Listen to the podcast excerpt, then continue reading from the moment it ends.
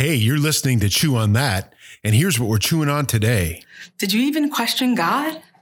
You're not alone, because it's a question that's as old as time. It's the question we see in the very beginning of the Bible in Genesis with Eve in the garden, and again in the book of Job, an entire book on the question, can God be trusted? How do I trust God when life isn't fair and I've suffered for no good reason? When my world has been full of difficulties, loss, and suffering, can I still believe that God is actually good? When the pressures of life are on us, we all face the challenge of Job. It's the first message of our Time-Tested Truths series, Faith versus Fear. Hey,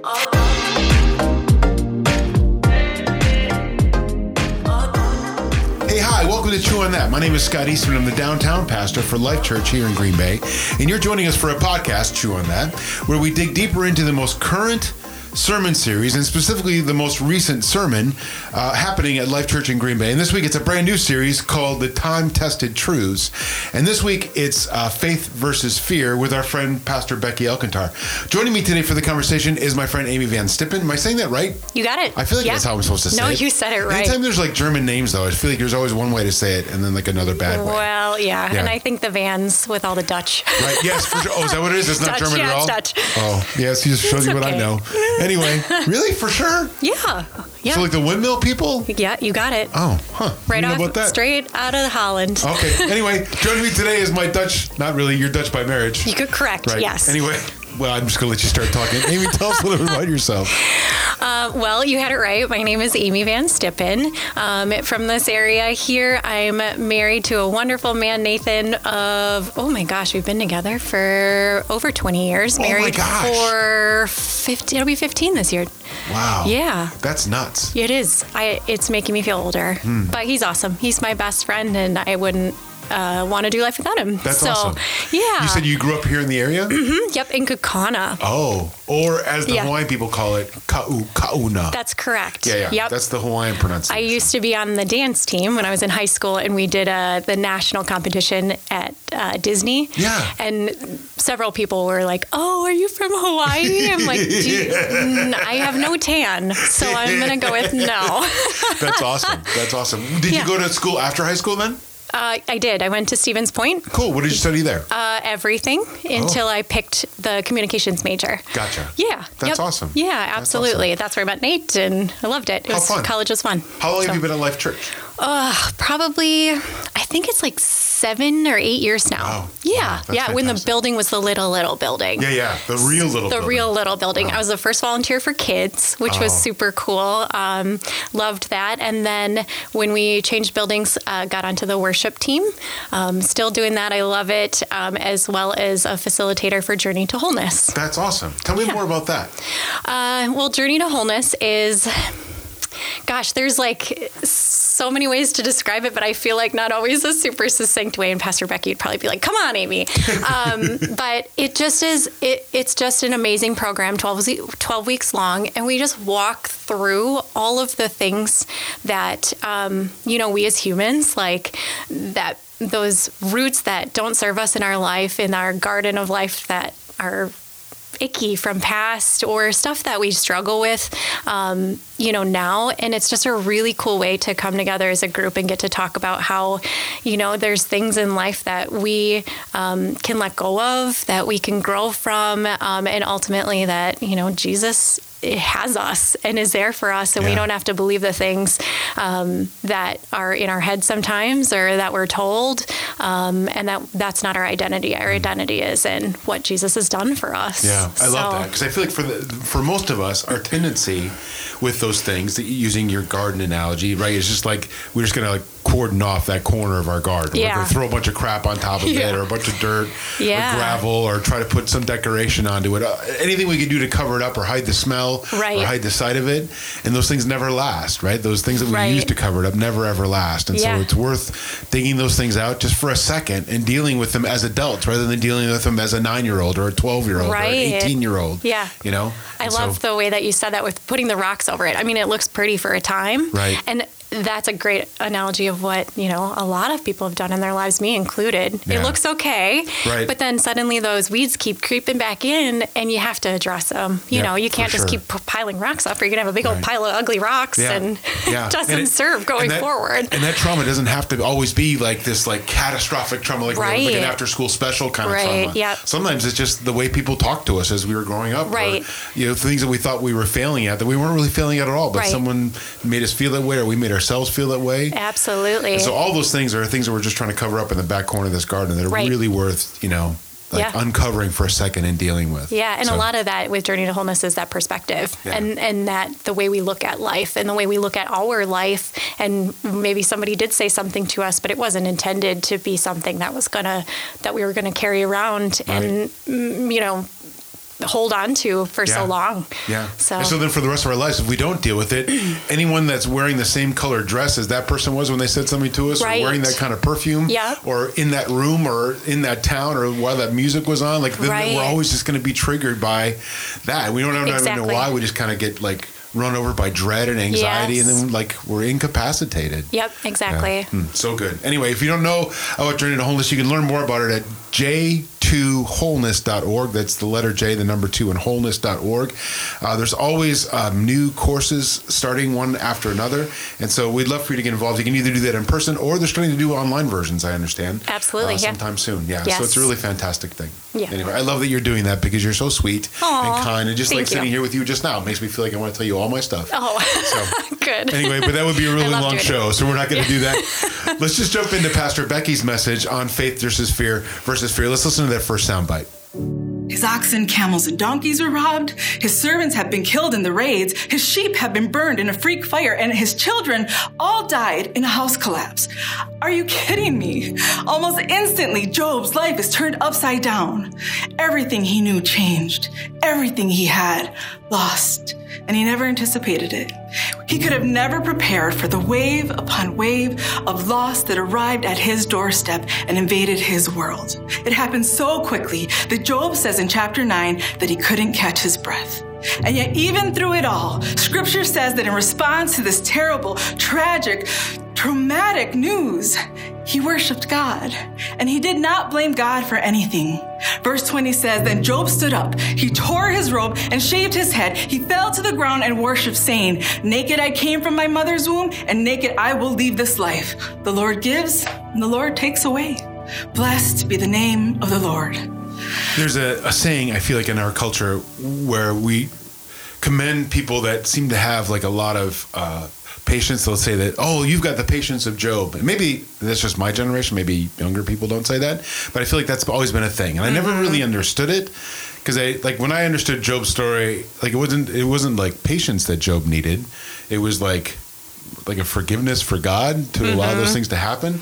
But now as an adult, I'm like, that totally is just patience. Like it's like he had so much faith in who God was and who he was in God and what God meant to him, that the patience was that he was going to wait it out. He was going to like deal with all the crap, all the boils and the, you know, illness and the, you know, loss. He was just going to wait it out. And that's where his patience came in. And I love that idea, but it tells me that he had to have quite a relationship with God in order to withstand that, you know what I mean? Absolutely. Yeah. I think that when it comes to, I mean, you can say patience, like I'm going to continue to try again. But I heard this clip in the sermon and thought, oh man, if I were Job, I would have never reacted that way. I don't think I would have reacted that way. I mean, he has such a foundation of who God is and his character. And then, like you said, who he is in God, that he just continues in all of these horrible, horrible things that none of us, I feel like, could have imagined hearing all those things in one fell swoop. Yeah, yeah. You know, that he just continues to praise God in it. I don't think I would have reacted that way. I would hope that I would, but there's just no way. You know what I mean? Like if I get in my car and I'm low on gas, I'm like, oh, I can't even believe I'm low on gas. Right. Like it almost stops my whole day. Yeah. You know, that I got to stop at Quick Trip or whatever. Oh, by the way, this podcast brought to you by Quick Trip. Locations all. No, I'm just kidding. But like, I get mad about the stupidest things. Right. Like I let the stupidest things throw me off course. Right. Yeah. When in fact, you know, Job's got boils from head to foot, and his kids are dead, and his oxen are gone, and like all these riches that he has have vanished. Or his wife's telling him, why don't you just give up and die already? I hope that I am never ever that wife. Oh my gosh. Oh my goodness. Thanks for the support, hon. Yeah. You know, so and when you hear those voices coming at you of your wife, your spouse, the person that is supposed to be one of the most trusted people in your lives. Yeah. Yeah. Okay, thanks for the support. Yeah, you know, curse God and die already. Yeah. I mean, like the poor guy's like, he's sitting there, he shaved his head. Yeah. He's torn his clothes. I think he's sitting on like an ash heap. Yeah. Itching his scabs with a shard of pottery. Oh my gosh. Like what the dick, I'm waiting, like, but still happy. Yeah. You know, I don't know about happy, but at least finding joy. Yeah. You know, thinking that, well, God's going to come through. I trust him. Yeah. And his wife's over there saying, why bother? Just curse God and die. Oh my gosh. It's a lot. What about you? When adversity came and wave upon wave this past year, did you hold on to faith? Or have you leaned into the whispers of fear? Hebrews 11:1 tells us that faith is the assurance of what we hope for and the certainty of what we do not see. Faith is the confidence, trust, and reliance in the character of God. This reminds me of a conversation we were having at Life Church downtown. Which meets, by the way, every Sunday night at 5 o'clock.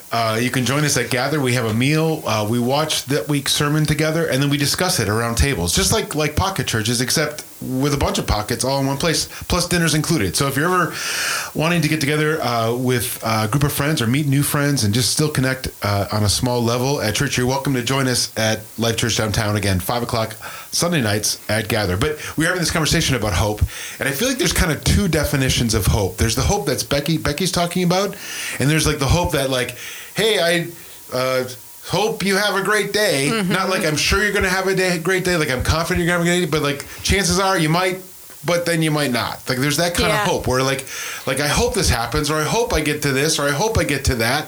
And like that's like leaving up the chapters. But this hope that Becky's talking about, the hope that's aligned with faith, is a confidence, is an assurance. Right. You know, like we have hope in God. Not like we hope God fixes it. We know God will fix it. And right. It's that knowing that that's a different kind of hope, that that's a different kind of faith. And I feel like what she's talking about there, when we think about, you know, COVID 2020 or whatever, however you want to talk about it, and all the things that came up against us, because it was more than just COVID, right? There was elections, and it was arguably the most divisive election in my time anyway.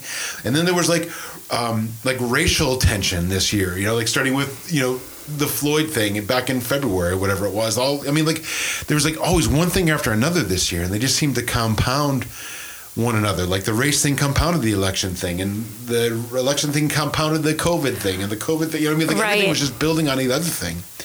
And so as we deal with that and like watch it on the news or talk about it with our friends, and just we were inundated with it, and it was hard to maintain that kind of hope or maintain that kind of faith. Like I wonder, Amy, like what was your strategy last year? Or not even, I want to say last year, not that anything's changed, right? Like it changed 4 days ago, but it's still 2020, you know, essentially. So like what were your strategies trying to deal with it? Wow.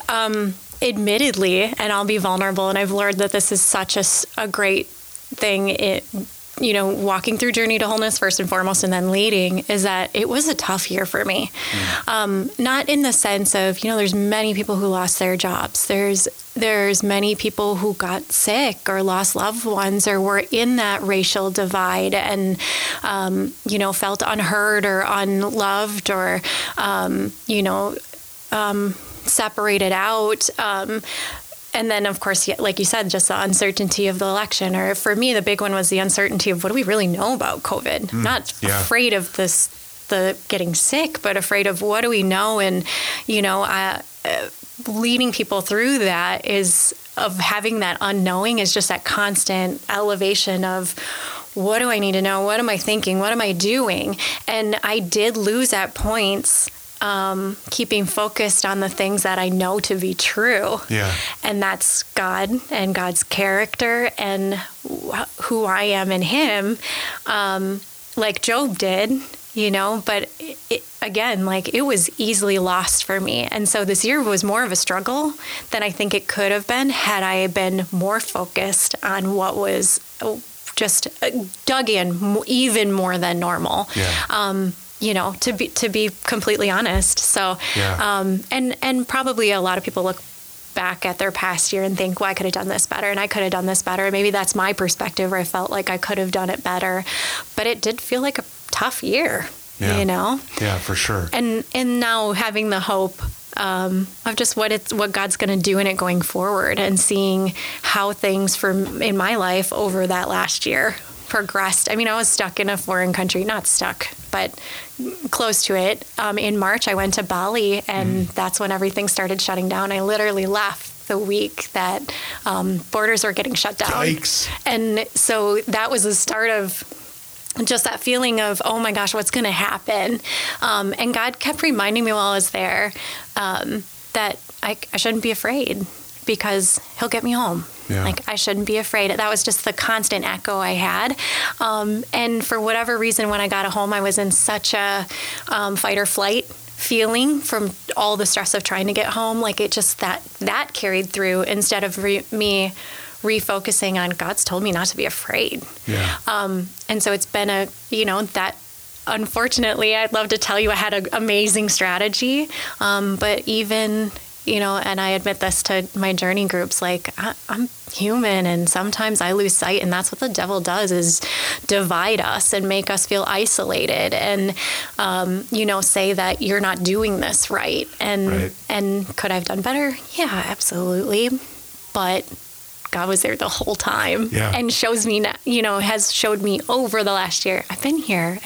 You just got to keep coming back. Yep, that's it for sure. Yeah. I'm reminded of, when I think about dealing with the COVID and all of 2020 and probably beyond, like I'm reminded of like when I was a kid, we would always go up to Eagle River on our summer vacation, and we didn't have a cottage or anything, or I don't even think we had our own boat, but we'd always go every year.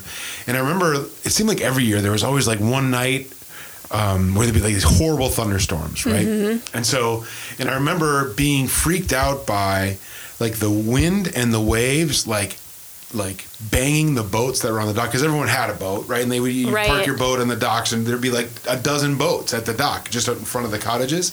And so, but the wind would come, and all these boats would be like, all this noise, right? But then, like, they were tied to the dock, and so they weren't gonna get cast out, right? They weren't going to get set adrift. They weren't going to get banged up against rocks or stones or like, you know what I mean? Like they were, yes, it was bumpy, right? Yes, it was loud. Yes, it was noisy. Yes, it was scary, but the boats never left the dock. The dock was not going anywhere. Mm-hmm. And so like sometimes I feel like while I don't have a strategy, I know that I'm tied to the dock. Yeah. And so like, yes, it's going to get loud. Yes, it's going to get bumpy. Yes, it's going to get scary, but I'm not going to break loose from the dock as long as I stay. Right. You know? And so, like, I found, like, God was, like, my dock, was, like, my mooring, was my, I don't know, my cleat. That's what those things are called. Yes. You know what I mean? Like, I feel like, like I've lashed my line to him, and as scary as it's going to be, I know that I won't get set adrift or I won't crash into the rocks. Yeah. You know? And so I feel like that's the thing about faith that it does for us. Like, even without it, because when you had said, without a strategy, like, I think about... even like when we refer to things as being our North Star, I feel like a lot of people are saying that right now. Like, no matter where you are, the North Star is always in the same place. And so even if you don't know how to get to where you're going, mm-hmm. But you can always keep an eye on your North Star. Like, this is how I'm going to navigate. It's going to be, I don't mean to be using all these nautical terms. No. I was in the Navy. And so, in fact, this segment of the podcast is brought to you by the U.S. Navy. I'm just kidding. It's not really. Anyway, but like, I feel like when we have a thing to navigate by that never moves, I mean, I know the North Star moves, but I mean, like... Right. But, like, it's constant. Yes. And so, like, we can look to God to be a constant, even if we don't know how we're going to do it. Right. So if we just... I don't know how this is going to end, but I know who God is, and that's enough. Right. And on top of that, so I studied overseas and in New Zealand, well, in the Southern Hemisphere, you don't have a North Star. Oh. But it doesn't mean it's not there. Mm. So even when I can't see, you know, what God's doing or, you know, I know the dock's there, but you know, I don't necessarily see it because it's dark and it's raining. That doesn't mean that God's not there. He's there the whole time. And it's just, again, my training my eyes back to where they need to go. Yeah. He never leaves. Yeah. And I love that reassurance. I love that hope that no matter how bad things get, loud, scary, whatever, that, you know, he's always seen me through before. I was talking last night at church about that, about how I'm living proof that 100% of the time, God's always seen me through. No matter how much crap that I've gotten myself into or that I've stepped in, he's always gotten me through. Like, I'm living proof.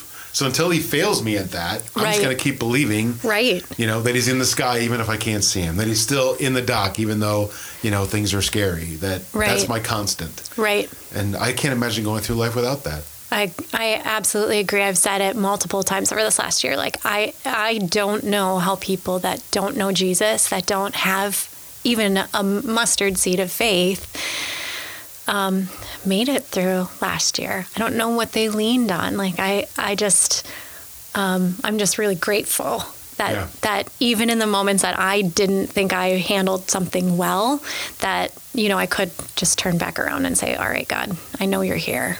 And I sucked at that, but help me be better. Yeah, I love that. It's this misconception that Jesus himself later comes to clear up for us as well. In John 10:10, Jesus clearly states, "The thief comes to kill, steal, and destroy, but I came that you might have life and have it abundantly." Let me say it plainly. If it gives life, it's from God. If it doesn't, it's not. Yeah, that's, I mean, when you think about peace and you think about just what that means, you know, a lot of what we lead in Journey to Wholeness is it's that peace of mind. It's, again, you know, taking your thoughts captive and taking the thoughts that don't bring life captive and binding them in Jesus and rerouting your thinking back to the truth of who God is, what his character says about him, and what he says about us, you know, that we are, He made us and called us good, that we're made in his image, that he has knit us together in the womb, that he sings over us with praises. And, you know, just not getting focused on the other things, the noise that's coming at us from the world, you know, distractions and isolation and thoughts that the devil can throw at us, or that we just, you know, that we let creep in, and so you get spirally or into that pit where you're not meant to be, or I'm not meant to be, or we're all not meant to be, you know, it's easy just to be walking along. And if you're not focused on what's in front of you, to fall right into it. Yeah, for sure. And I loved what she said. Yes. Because, you know, she said, if it comes from God, it's good. Mm-hmm. Right. Or I think she said it the other way. If it's good, it comes from God. Yeah. You know, I love that that's actually a two-way street, right? I can look at it both ways. Yeah. Sometimes I'm looking for, like, God, show me. Like, God, you know, give me. God, you know, do for me, right? And so, like, if you're looking for God, then look for the good, right? Because the good comes from God. Right. And so anytime that we try to put stock in something that's not good, it's never gonna turn out well. And it's like our garden thing, right? Like, we might be able to cover it up with some moss or some stone or some, you know, even if it's decorative stone, right? Like it's still going to, like, that's still going to fade, and that's still going to wash away, and it's still going to get taken over by weeds. Yeah. It's going to go back to ugly. And so, like, anything that we try to do to cover stuff up that's not good, it'll always fail. It'll always fail. So sometimes when I think about the things that we deal with in our lives, like where we're like, you know, I don't feel good about where I'm at, like, so I'm going to, like, go out and I'm gonna get trashed because I just need to forget about my life for a second. Yeah. And so then we do that, and, like, it fixes it for, like, those 2 hours or whatever. But you feel like crap when you get home, or you definitely feel like crap when you wake up. Right. You know, and who knows what you said or what you did, you know, while you were forgetting about life. I'm air quoting, forgetting about life for a while. That, you know, then you got all that to keep track of, and it turns out you still have the same problems. Right. You just drunkenly kicked the can further down the road. And not just drunkenly, right? Like, we do that with a lot of things. Like, we shop, or we, I don't know. There's a bunch of stuff that we can do. Netflix binge, or get, zone out on your phone on a game or social media, or yeah, not that those are all bad things, but it's but just... we're using it to not deal with our lives. Right.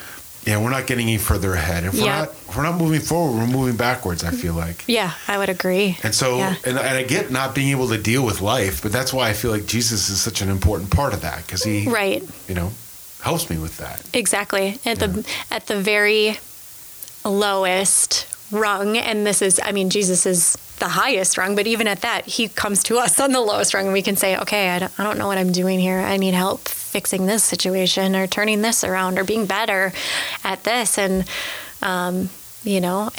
it's just amazing to me that in any place, like, he meets us to say, we're good. I love you, and we've got this, and I'm here, so you don't have to strive any further than that. Okay. You shouldn't have gone out last night, maybe, but let's turn this around. Yeah. There's always that, we've got consequences for things, but there's always that redemption in everything.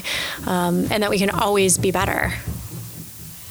Like, I feel like, and a lot of people feel like, I wonder if there's a lot of people that feel like they want that. They would flourish in that arrangement between them and Jesus, and having Jesus as that kind of resource. But that they see, sometimes I feel like, I wonder if there's people that don't want to find that relationship because they don't want to deal with church, or the church that they grew up with, or with religion, or with rituals, or, that kind of thing. And that's, church is important. Don't mishear me, because I love church and I love my church family, but the function of church isn't to facilitate my relationship with God. Like, it's my relationship with God. I'm at church because I'm doing it with other people that have that same relationship. But don't let, like, what might have happened to you in church, or your disappointment in churches, or in disappointment in pastors or priests or reverends or whatever, keep you from seeking out that relationship with Jesus. Even if it's something you knew about, but you're like, screw that, because church is stupid. Like, don't ever let a man-made thing like church keep you from a God-made thing like your relationship with him. Yeah. I love that. And it's that easy, really. Yeah. It doesn't have to be more complicated than that. And I love that too. You don't have to go through all the different things. You can literally just say, all right, Jesus, I'm here. Yeah. What do you need me to hear? Yeah. What do I need to do? This is, I can just lay everything at your feet and go from there. And it's a constant. I love that. It's not like, the whack-a-mole game where I'm going to get hit over the head. Yeah. There's times where there's conviction and there's correction, but it's gentle, and it's kind, and it's that kind of, in any relationship, you want to be at that point where you can say, hey, this isn't working, or this part needs to be adjusted, and here's why. Let's have this conversation. And just because, I don't hear audible words coming out of, the sky, or burning bush, or doesn't mean that I'm not in conversation with God, and he just speaks to us in all different ways. And so it's kind of finding that. But once you have that relationship, you hone in on that. Yeah. And it's that simple. And I love that. Because, I feel like too often we complicate it with the things we've learned in I'm air quoting, like, our church, you know? Yep. Yeah, so, for sure. Yeah, dig that. Yeah. So good. And by doing so, he stopped the negative dialogue that he had engaged in, not only the philosophical debate he had entered into with his friends, but also the psychological battle within himself. In life, beautiful and terrible things will happen, and we have the choice, just like Job did. We can spend 34 chapters of entering into the debates of fear to be bitter, resentful, suspicious, and cynical, or we can choose to focus our thoughts, our conversations, our energy on the peace that hope, optimism, and resilience give us. I love that quote. It's from someone I didn't know, and I can't tell you who it is because I don't know who that quote was from. But it's a quote that ended with, in life, beautiful and terrible things will happen. And I love that, because it actually, further down in this series, I have a message of joy versus despair. And I feel like for many of us, we synonymize we make mean the same, happiness and joy. Like we feel like they're interchangeable. Yeah. And they're totally not. Mm-hmm. Right? That terrible and beautiful things are going to happen to you in this life. Your joy isn't dependent on either one of those things. Right. Whether they make you happy or sad, sure, that's dependent, right? That's our reaction to our circumstances. Yeah. But like, I feel like joy is a matter of like, it's like a more of a DNA level thing. Mm-hmm. Like I'm gonna, because I can choose to have joy, meaning I choose to have hope, meaning I choose to have peace, right? And so it doesn't matter if terrible or beautiful things happen. I've got to deal with them like the storm, right? It's gonna knock my boat around. It's gonna be loud. It's gonna be scary, right? It's gonna be dark. And so it doesn't mean that I don't have hope, or it doesn't mean that I don't have joy, right? And so when we look at Job and the fact that he sits there on an ash heap. Would you say scraping like his sores with it? Yeah, broken piece of pottery or a shard. Yeah. Ugh. Anyway, so like even when we're in that place, you know, even if we're not happy, even if we're sad because terrible things are happening in life, that doesn't mean that life is terrible. That life is in fact worth living and worth pursuing, given the hope and joy that we find in this relationship with God. Right. You know? Right. And so, you know, I just. Some people just get to the bottom of their barrel or the end of their rope. Yeah.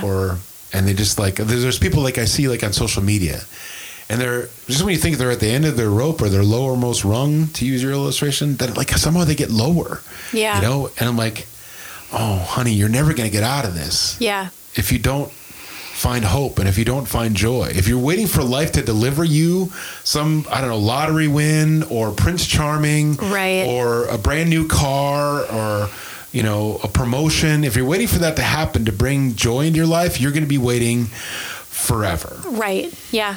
And like you said, you know, that's all circumstantial. That's, you know, right. Like Pastor Sunny has preached too, you know, it's what's happened to you for your happiness. And it's just, that's a, you know, I've learned, again, this is in Journey to Wholeness, like that comes from that inner focus, to constantly be focusing on the things that you aren't getting or aren't, you know, those expectations, those unmet expectations that you have. I should have had this. I could have had that. I should be here in my life.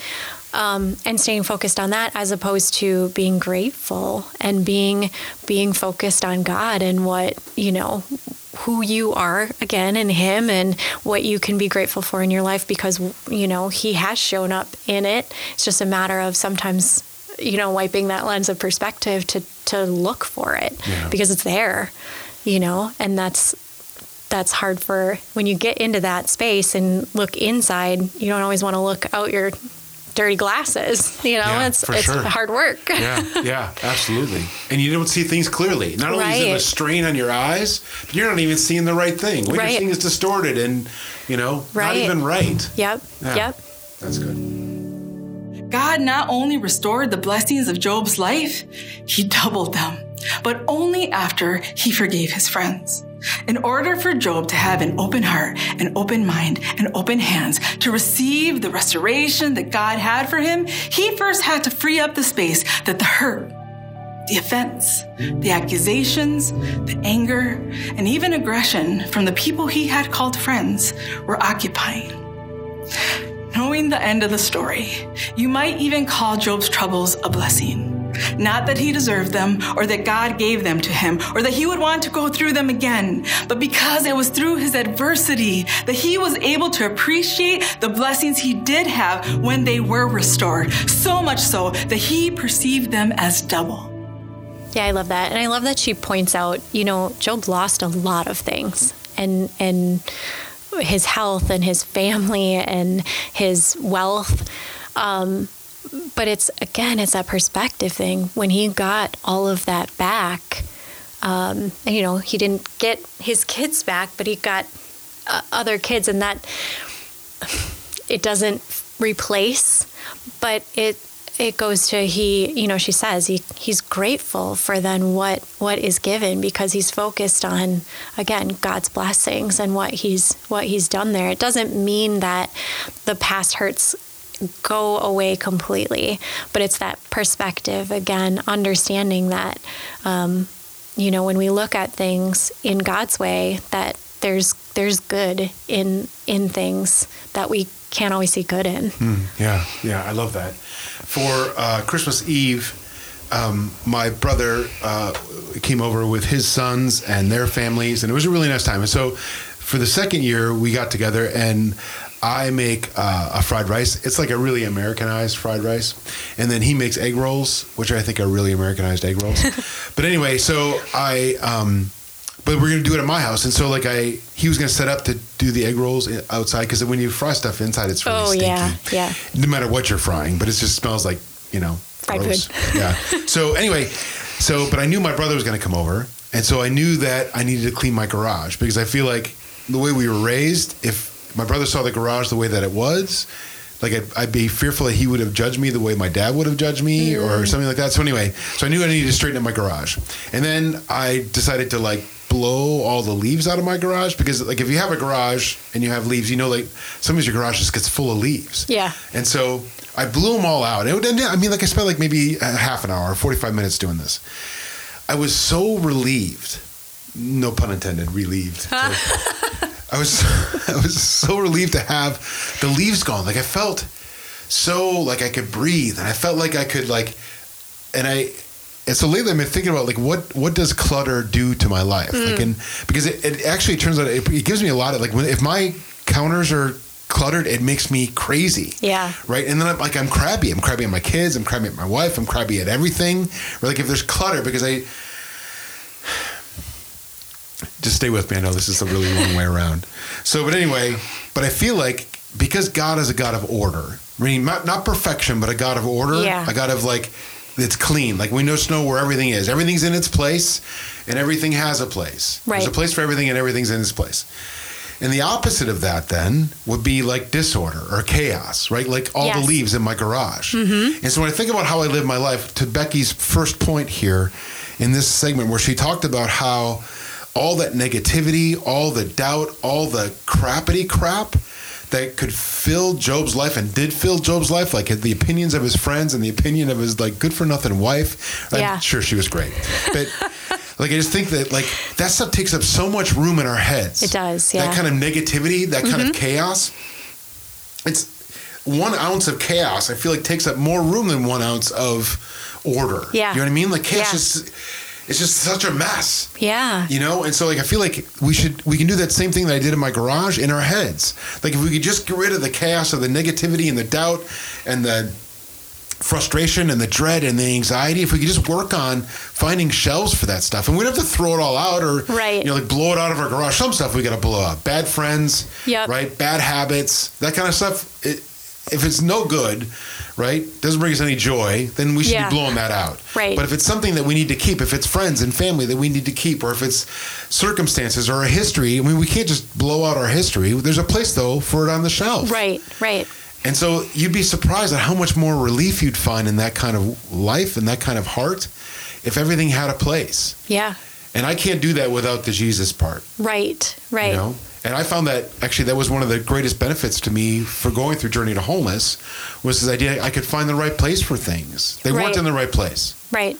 And it's, Pastor Becky says that in Journey to Wholeness, it's sorting through the treasure and the trash, and defining what serves a purpose, what brings me joy, to speak on that minimalist thing. I just watched a documentary on minimalism too. And so what serves a purpose? I'm doing the minimalist challenge, but you're right. It's when you pull those things out that aren't serving a purpose, and our brains just, we're created fear is something that we learn.